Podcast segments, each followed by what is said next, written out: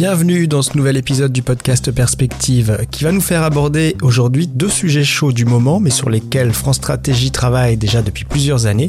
Il s'agit de l'emploi et de la rénovation énergétique des bâtiments.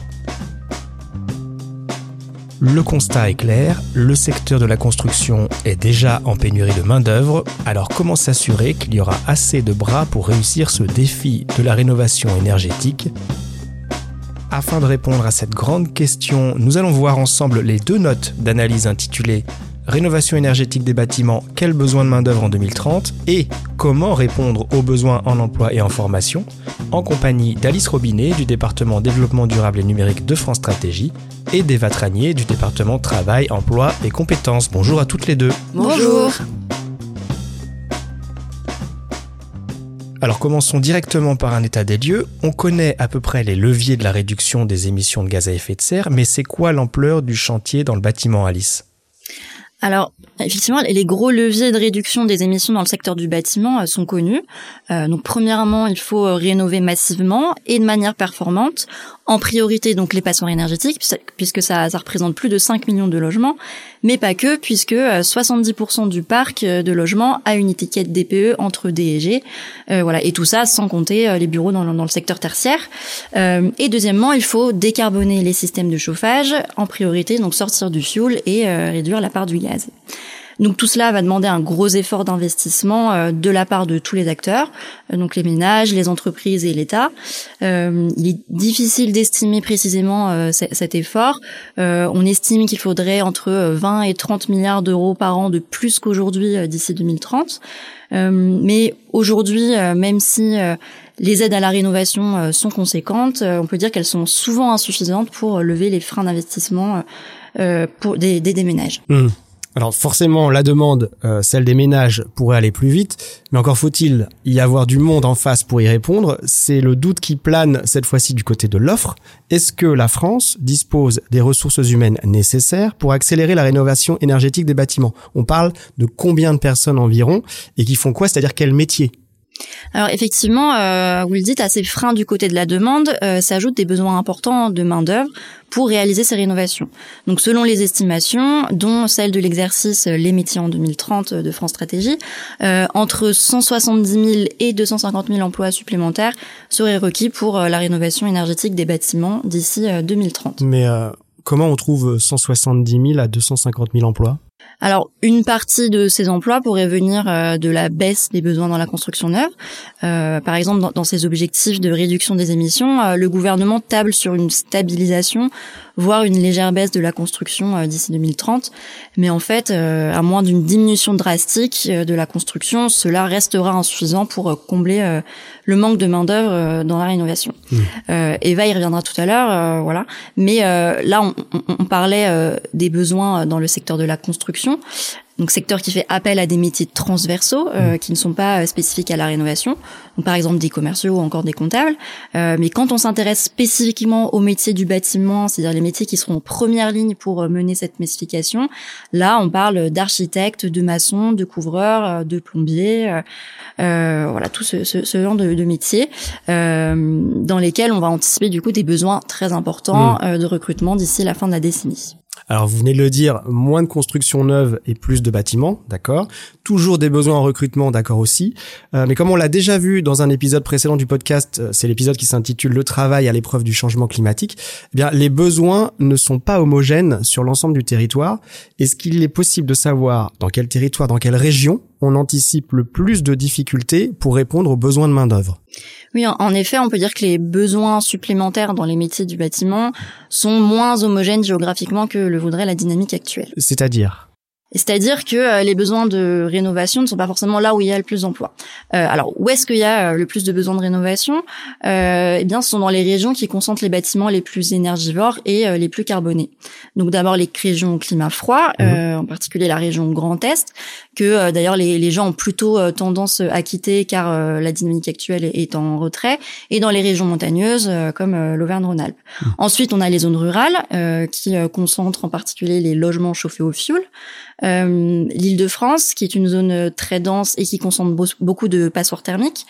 Et euh, concernant l'Île-de-France et euh, l'Auvergne-Rhône-Alpes, en particulier le département du Rhône, ce sont des régions qui sont euh, fortement urbanisées et qui sont les plus dynamiques et dans laquelle on a une forte proportion de logements chauffés au gaz. Oui, d'accord. Donc je suppose que ce serait magique si la main-d'œuvre allait directement dans ces régions prioritaires d'ici 2030, avec les bons métiers au bon endroit. Vous allez me dire évidemment que les choses ne s'équilibrent pas aussi facilement. Effectivement, c'est c'est pas si simple. Euh, on voit qu'à horizon 2030, les métiers du bâtiment sont caractérisés par des déséquilibres importants et ça sur l'ensemble du territoire.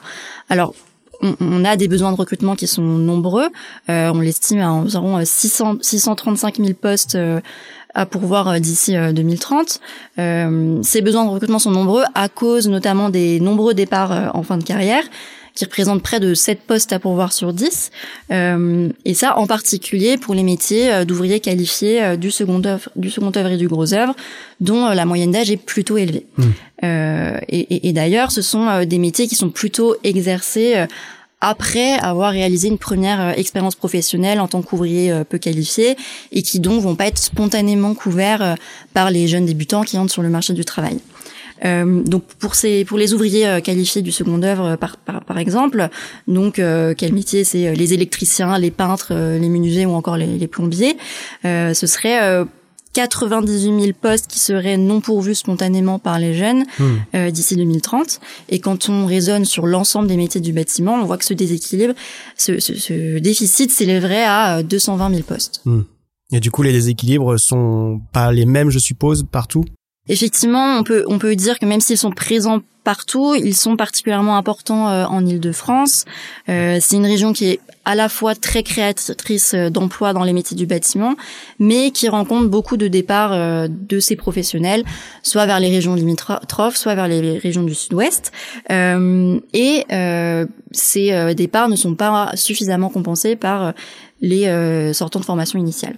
Euh, on a également euh, dans les régions euh, Occitanie et Provence-Alpes-Côte d'Azur des, équilibres qui vont être marqués, où là on a moins de besoins de recrutement pour assurer la rénovation, mais relativement peu de débutants dans ces régions.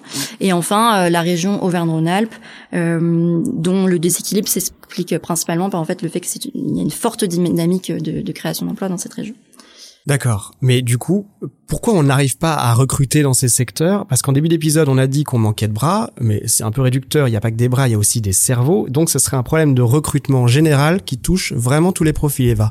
Bah, les professionnels qui vont euh, réaliser concrètement les travaux de, rénovation énergétique sont essentiellement des ouvriers du, du, bâtiment, que ce soit les plombiers, les maçons, les électriciens ou, ou des couvreurs ou des architectes ou ingénieurs du, du bâtiment. Euh, et les employeurs ont en effet aujourd'hui beaucoup de mal à recruter dans, dans ces métiers. Et pourtant, c'est parmi les ouvriers euh, qualifiés que les difficultés de recrutement risquent de s'accentuer euh, encore plus euh, dans un horizon 2030. Et on peut expliquer ces difficultés de recrutement pour différentes raisons. La première est que ça peut être des conditions de travail qui sont difficiles. On parle de la pénibilité du, du travail, une faible durabilité de l'emploi avec des contrats d'intérim, des CDD ou un statut euh, d'auto-entrepreneur, mais aussi euh, par le fait qu'il n'y a pas assez de gens formés euh, dans des métiers qui requièrent une formation spécifique acquise par l'éducation ou par l'expérience, et ça illustre également cette faible attractivité de, la filière pour les jeunes. Hmm. Alors quand même, on arrive au moment de l'épisode où même sans baguette magique, vous nous donnez des pistes de solutions, sinon on va droit dans le mur, si vous me passez l'expression. En effet, quand on veut répondre à cette, à, cette question de la manière dont on peut combler les déficits de main-d'œuvre, l'idée euh, qui peut venir à, l'esprit en premier, c'est celle du transfert des travailleurs du neuf vers la rénovation euh, énergétique. Mais euh, comme le disait tout à l'heure Alice, malgré l'hypothèse de contraction de la construction neuve à l'horizon 2030 qui engendrerait une baisse de l'emploi euh, total dans le neuf, on se rend compte que ça suffirait pas euh, à combler les besoins de la rénovation euh, énergétique. Hmm. Et il nous semble alors que pour élargir le vivier de travailleurs dans la rénovation énergétique des bâtiments, on peut agir sur différents leviers. Le premier, euh, ce serait celui d'augmenter la capacité d'accueil en formation initiale, euh, car en général, une formation spéciale est requise pour exercer ces métiers. Mmh. Mais euh, il ne suffit pas d'ouvrir des places pour qu'elles soient pourvues, car comme je le disais tout à l'heure, il existe un enjeu d'attractivité de ces métiers et des formations qui mènent à ces métiers-là. Et euh, on peut voir un autre levier qui doit être mené conjointement à celui que je, je viens de citer, c'est celui de l'amélioration des, des, conditions de travail, euh, car si les difficultés de recrutement actuelles peuvent s'expliquer par euh, la dynamique de l'emploi dans, dans, ce secteur, elles ont également une dimension plutôt structurelle, qui sont notamment les contraintes physiques fortes. Bien sûr. Et ensuite, donc au-delà du nombre plus élevé euh, de jeunes formés par la par la formation euh, initiale qui est, qui est nécessaire, c'est aussi par la diversification des canaux de recrutement que les besoins de main d'œuvre pourront être satisfaits euh, à 2030. Et d'ailleurs, le chômage fait partie d'un des principaux canaux de recrutement. On a pu voir dans notre étude par une analyse un peu des transitions, des mobilités professionnelles, mmh. l'importance des mouvements d'entrée et de sortie du chômage, et euh, ce qui suggère que ces métiers euh, d'exécution, donc les plombiers, les chauffagistes, les électriciens, sont aussi une voie vers le retour à l'emploi. Et d'ailleurs, juste pour illustration, d'après euh, Pôle Emploi, il montre que les ouvriers du gros œuvre et du second œuvre font partie des principaux métiers retrouvés par les demandeurs d'emploi. D'accord. Et je parlais donc euh, de ces mobilités euh, professionnelles qui peuvent euh, donc constituer un levier de, massification. D'abord par des mouvements internes au métier de, de, la rénovation. Les travailleurs qui sont déjà en poste peuvent constituer un vivier de, de recrutement, notamment pour les métiers d'encadrement ou les métiers de, formation. On a besoin d'attirer des travailleurs dans ces, vers ces métiers-là, car ce sont des métiers quand même qui, sont en concurrence avec les métiers d'artisans ou de salariés du bâtiment. Euh, et par la même occasion, on voit que c'est des métiers euh, avec une pénibilité moins forte, donc ça pourrait être aussi l'occasion euh, d'aménager la seconde partie de carrière des, travailleurs. Et enfin, un autre vivier de, recrutement qui est celui des mobilités entrantes, et notamment de travailleurs venant de d'autres secteurs, et notamment de secteurs carbonés ou en déclin.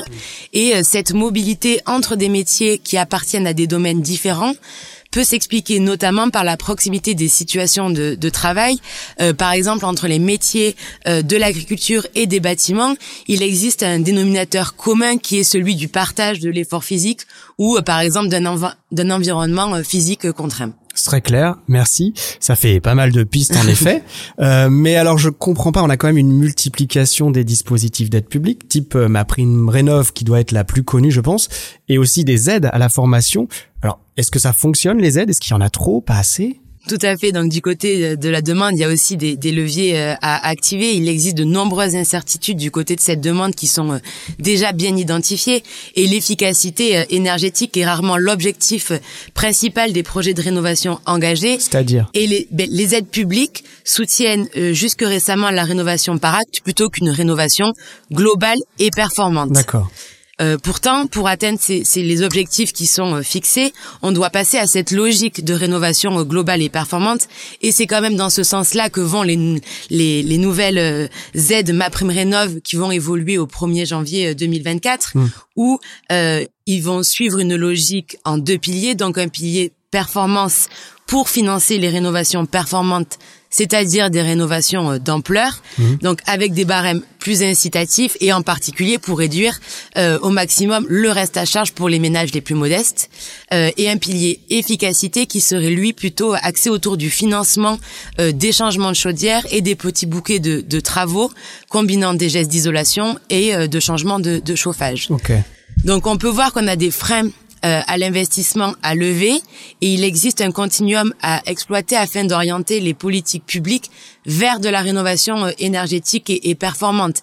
Et on a pu euh, observer que cette massification des gestes aidés sur des, les systèmes de chauffage et d'eau chaude sanitaire a eu une influence sur le marché de la rénovation énergétique, notamment sur la demande et sur l'offre, mais également sur le marché de la formation. Et donc cette question du financement, de la lisibilité des aides et euh, de l'accompagnement des ménages est euh, cruciale. D'accord, mais alors on voit bien que du côté des ménages, l'enjeu porte sur la solvabilisation et le reste à charge. Et maintenant, est-ce que vous pouvez nous parler des leviers du côté des entreprises cette fois? Tout à fait. Donc du côté de, de l'entreprise, on peut mettre en avant euh, euh deux leviers, il nous semble. Euh, un levier important pour atteindre les objectifs euh, fixés est celui de l'augmentation du socle d'entreprise en capacité euh, d'assurer ces travaux de rénovation euh, euh, énergétique globale et performante. Mmh. on peut voir qu'il existe un peu un décalage entre une demande de travaux qui est stimulée par par les aides publiques et une offre de travaux qui ne réussit pas encore à donner le niveau de garantie suffisant en termes de qualité et de performance énergétique et pourtant, euh, la confiance dans les acteurs du marché et dans la qualité des, des, travaux euh, réalisés est un paramètre euh, essentiel. Et cela donc nécessite une réflexion sur la disposi les dispositifs de contrôle de la qualité des travaux qui sont qui sont menés.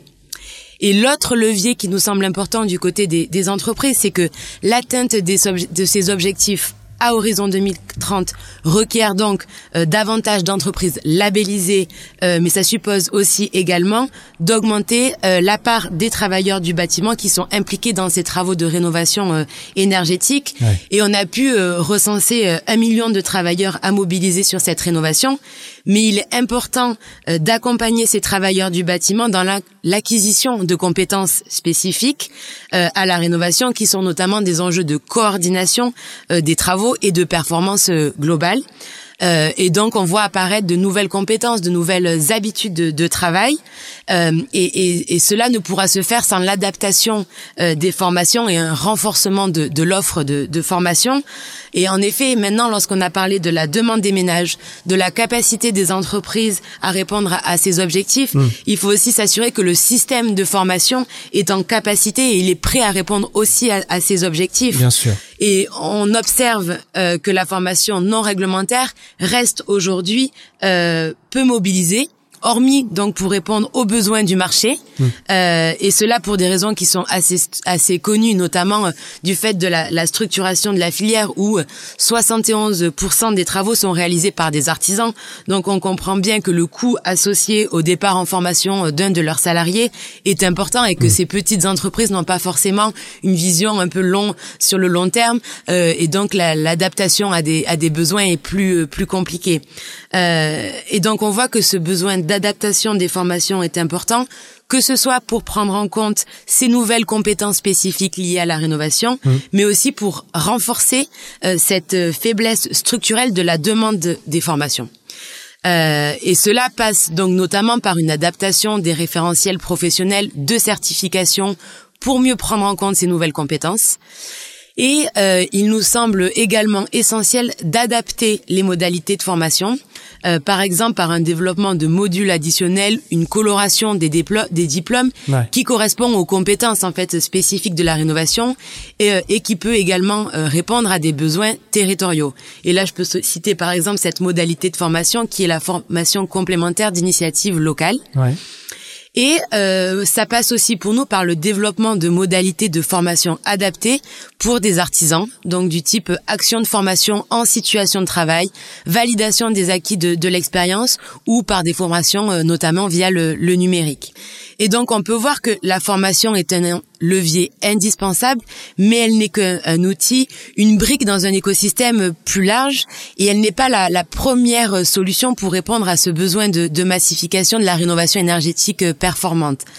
En effet, il faut que les, les, entreprises aient cette demande de rénovation, qu'elles aient besoin des compétences pour qu'ensuite le système de formation réponde à cette demande de, de compétences.